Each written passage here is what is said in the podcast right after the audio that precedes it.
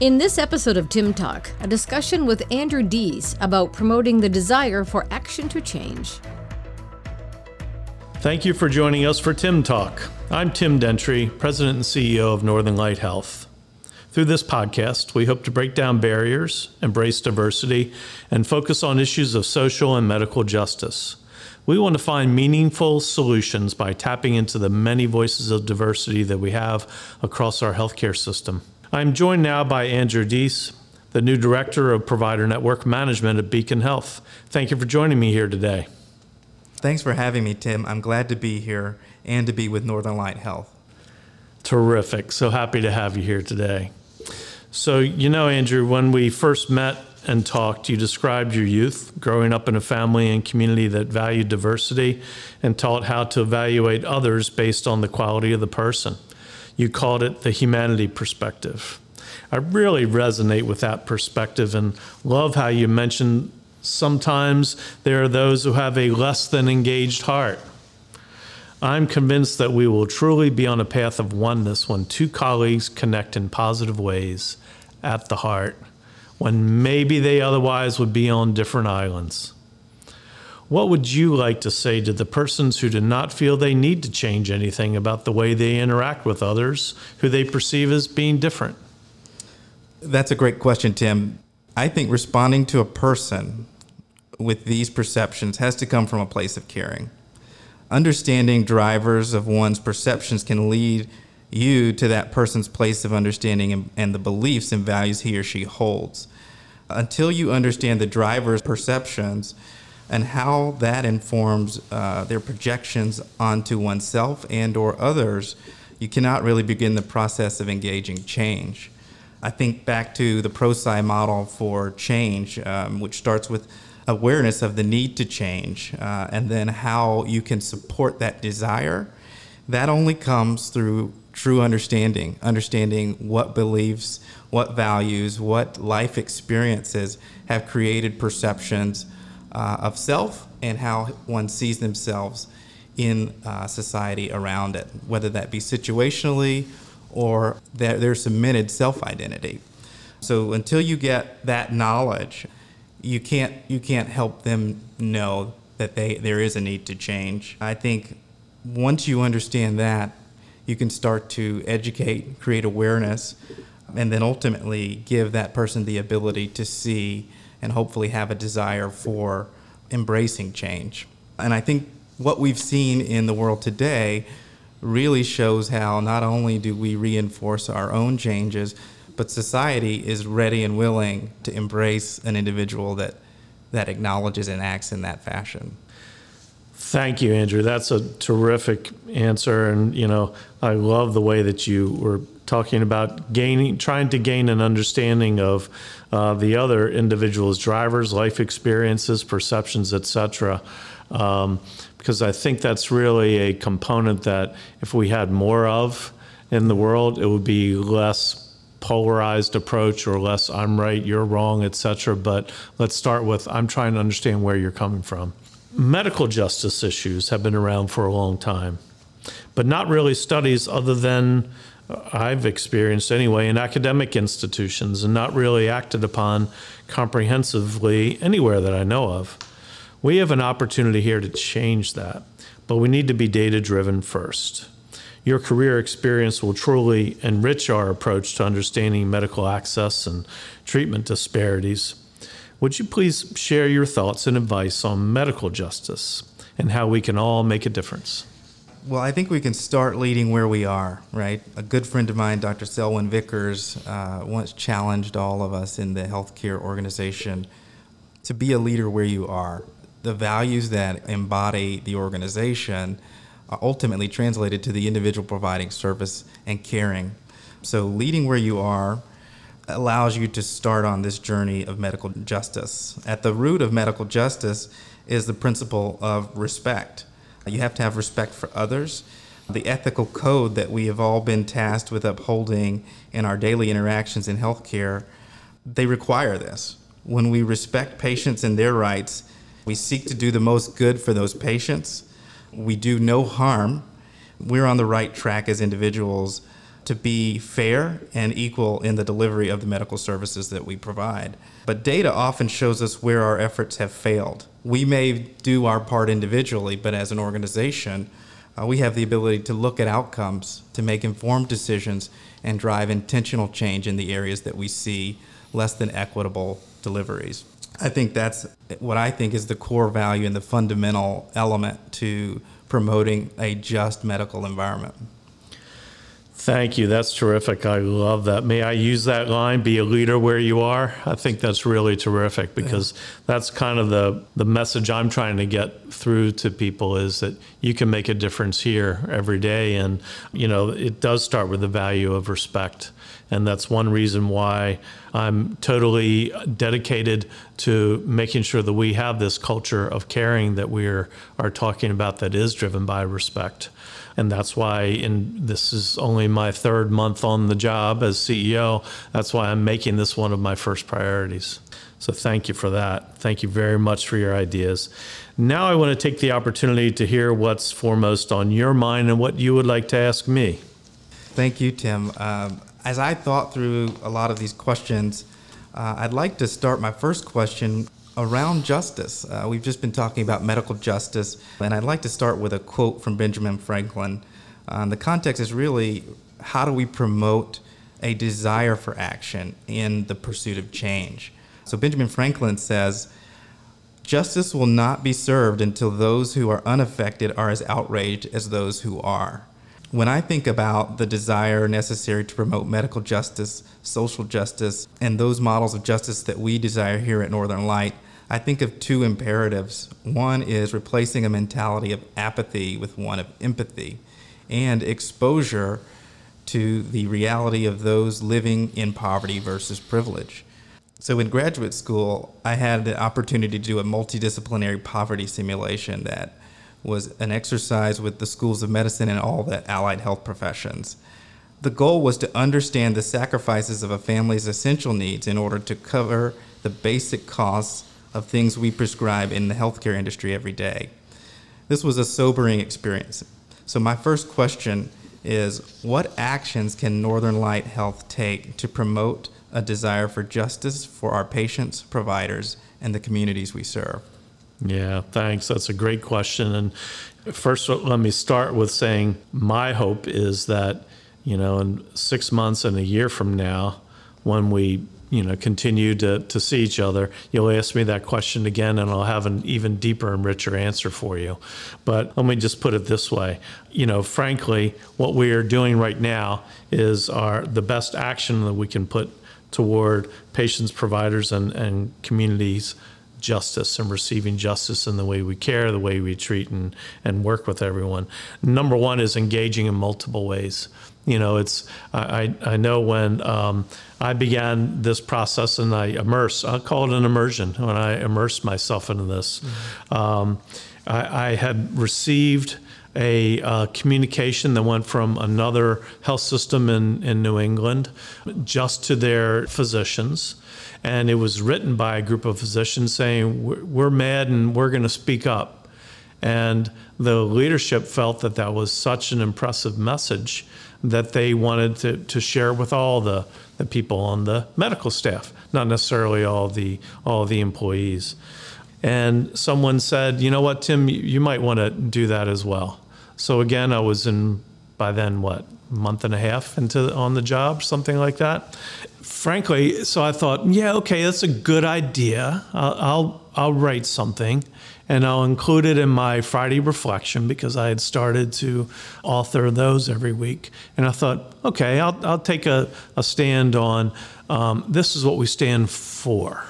And we stand for respect and treating each other as brothers and sisters. And, and that was that was really the message. And and I will admit that part of it was I wanted to be the first health system in the state of Maine to go on record that that's what we stood for.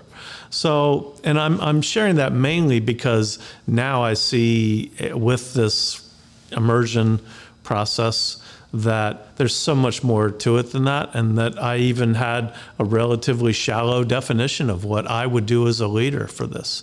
Because then I would get uh, you know, tons of feedback. I probably had 200 or so email responses to that. And I, I believe 90% of the responses were, Thank you for bringing this up. This is an important issue. Um, we've never really talked about that. And so I'm glad we're going to talk about that and do something, try to do something about it, try to figure out what that is. Um, but there was also, you know, 10% that was um, sort of polarized. You know, some that said, well, all lives matter, or it's not a problem here or that kind of thing, or why make it a problem in the middle of a pandemic and a and financial chaos in the organ? Now you're going to take that on too. But the other one was, yeah, okay, Tim, that's you know you're saying what you stand for. You haven't said a word about what you stand against. And so the more I talk with people, like we had a, a Zoom room today and that's the second of three that we have just in over the span of about five days. And a lot of uh, staff are, have signed up for that, and they're you know sharing their experiences. And you know that's really what I hear more and more in a more just grassroots kind of way is people want to be able to say, you know what, there's there's two ways that people express either their micro insensitivities or macro insensitivities or what have you, or other other definitions that you would use. One is just lack of knowledge, lack of understanding, lack of training, lack of empathy, you know, from someone else saying, let's talk about this more. So it's it's it comes from that and that can be dealt with. That can be trained and uh, reinforced, and you know behavioral kinds of of things. Um, you know, but the other one is maybe they just come from a bad place in their heart. Right. They just are that way, and we can't let that go we need to do something about that. So we are crafting examples where we are going to do things about, for example, if I've heard it several times, I never, I didn't realize it existed here, but where staff are, are hearing, they're telling us me stories. These are both people of color and and white people saying, um, you know, sometimes you know patients or families say, mm, I'd like another nurse, or I'd like another doctor and it's strictly because they don't like the color of their skin. Yeah. And we need to be able to, and I love this one example. A person said, um, you know, and the, the, manager might think that they're overprotecting us. They think they're being kind by saying, well, let's go ahead and uh, uh, I'll, I'll go ahead and do that. And, you know, but it's not. It's, it's not overprotective. It's actually disrespectful to, to that professional. So, anyway, we're finding ways and finding actions and finding solutions based on multiple ways in which we're reaching out to people and, and talking with them. And also, it's, it's really on the lines of showing that this is not going to go away. Yeah. I, I am learning as a new CEO of a system the kind of influence you can have on the culture of the organization. And I am persistent, if nothing else. And this will stay. This will continue to be reinforced. We're going to continue to find ways to engage, new ways to engage. That's why I preface this with saying, I hope you'll ask me this question again, and I'll give you even a, you know richer answer in the future as well. You know, to find actions and solutions that really address that and keep this dialogue going, so people realize oh, you know, we're still talking about this. And and my hope is that everyone will then be able to have those those magical opportunities where it's any colleague talking to any other colleague at you know three o'clock in the morning on the, in the ICU, you know, at, at AR Gould or what have you. And there's a golden moment where people connect and they're not on different islands. Yeah. Well, I think that uh, I, I want to say thank you, one, for embracing and empowering everyone at Northern Light uh, to be able to start having courageous conversations. Um, I think it resonates throughout every part of the organization that I've been a part of, and I think you have to start somewhere. We know there's positive intent with where we want to go, and it's really encouraging for me to see our leader set an example and start to model things that are different, but that are really essential in helping us move forward, to gain understanding, to learn, and to, to lead in an issue that is going to take all of us leading uh, on. So, thank you. Uh, my next question I'm a data person, and I'm encouraged uh, by how data-driven and evidence-based medicine standards tells us about meeting the needs of our communities. I think about the work of Don Berwick and the Institute for Healthcare Improvement and early studies of Jack Wennberg and the Dartmouth Atlas for Healthcare and how they've described the diverse areas of care and paved the way for modern quality pursuits like population health m- management and high reliability healthcare. So, my next question is How is Northern Light Health's population health strategy developing knowledge and capabilities to ensure the best outcomes and the best care while meeting the needs of our diverse populations where they live? Thank you. Uh, great question, and there, there, you know, key words that that jump out before I explain this are strategy because it is a population health strategy.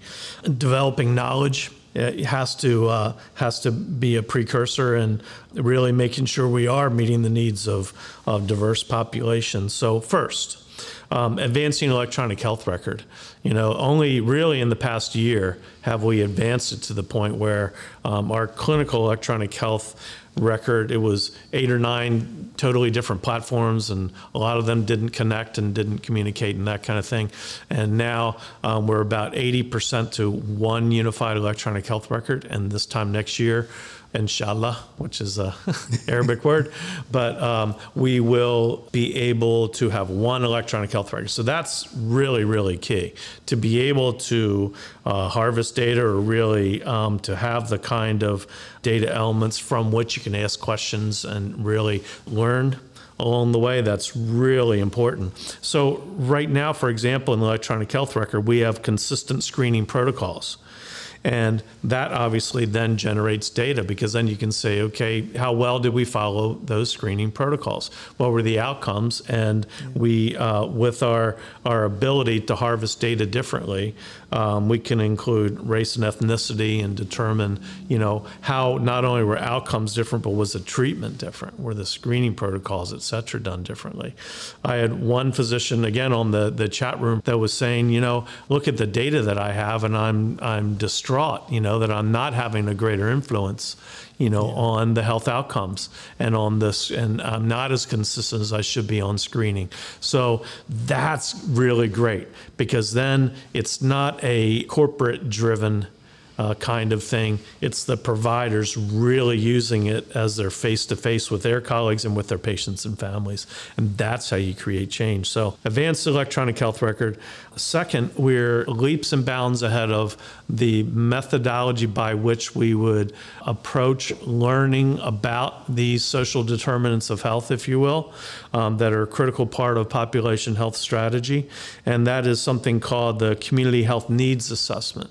Well, that's a, a, process that's mandated, I believe, by CMS, by the by the by Medicare and Medicaid services, and it's a standard form that's filled out, and we all do it, and we put our our best into it in a positive way, and each hospital develops their own community health needs assessment, and there are some things that come out of that, but it isn't really as data driven as one might think. It's kind of like, you know, what are your challenges? Well, food insecurity Mm, okay, well, what does that mean in your particular communities? What are the health outcomes that happen as a result of food insecurity? And does it differ by, by race, ethnicity, etc. So that uh, that I think is uh, the fact that we're going to have an electronic health record is going to be far better than that kind of subjective once a year and put it away on the shelf kind of thing. And that brings up my third point on to your question, and that is, it's not only a culture of caring. You know, if you work backstream, if you will, it's a culture of caring for one another. Absolutely, and that's how you and I started this conversation and that is the the cultural aspects I'm trying to influence with this immersion, with this initiative. Culture of caring for one another obviously comes from culture of caring, and that is a critical part of culture of quality. So I want to make sure that Northern Light, which has very good quality, we can get be so much better. And there are some areas where we, we must get better, that we aren't as good. We have a new chief quality officer that's going to be joining us at the end of this month, and um, I've already told her that um, very much a priority is culture of quality, but also the uh, medical justice issues. So let's make sure that we're designing reports, designing systems, and designing performance improvement that will be able to address that. Yeah, great, great points. Um, I think about data and its ability to inform the provider. Uh, the heart of the provider is really if we could, if we could get an EMR that could extrapolate the heart of the provider, health equity, um, population health management would not be a problem. I think, uh, to your point, having a single source of truth and being able to leverage information that's coming from all of these different providers in near real time is going to give us insights that will allow us to provide the most impact to those disparate groups. Um, as you were saying that, I did a little study of some of our CHNAs and um, some of the population of Maine. And generally speaking, I'll just say, you know, 80% of Maine is white. Uh, and when you look at dispersing some 20% of other minorities across a very vast geography, uh, there are going to be localized differences that are going to take uh, the need to collect that data in, in, a, in a good way and from a central source. And so I'm really encouraged that we're going to have providers, uh, this new chief quality officer, and, and all of the providers that she's going to be leading. Uh, to look and share and find those things that we can do to maximize that quality uh, where we find need. Mm-hmm. Great. Thank you so much.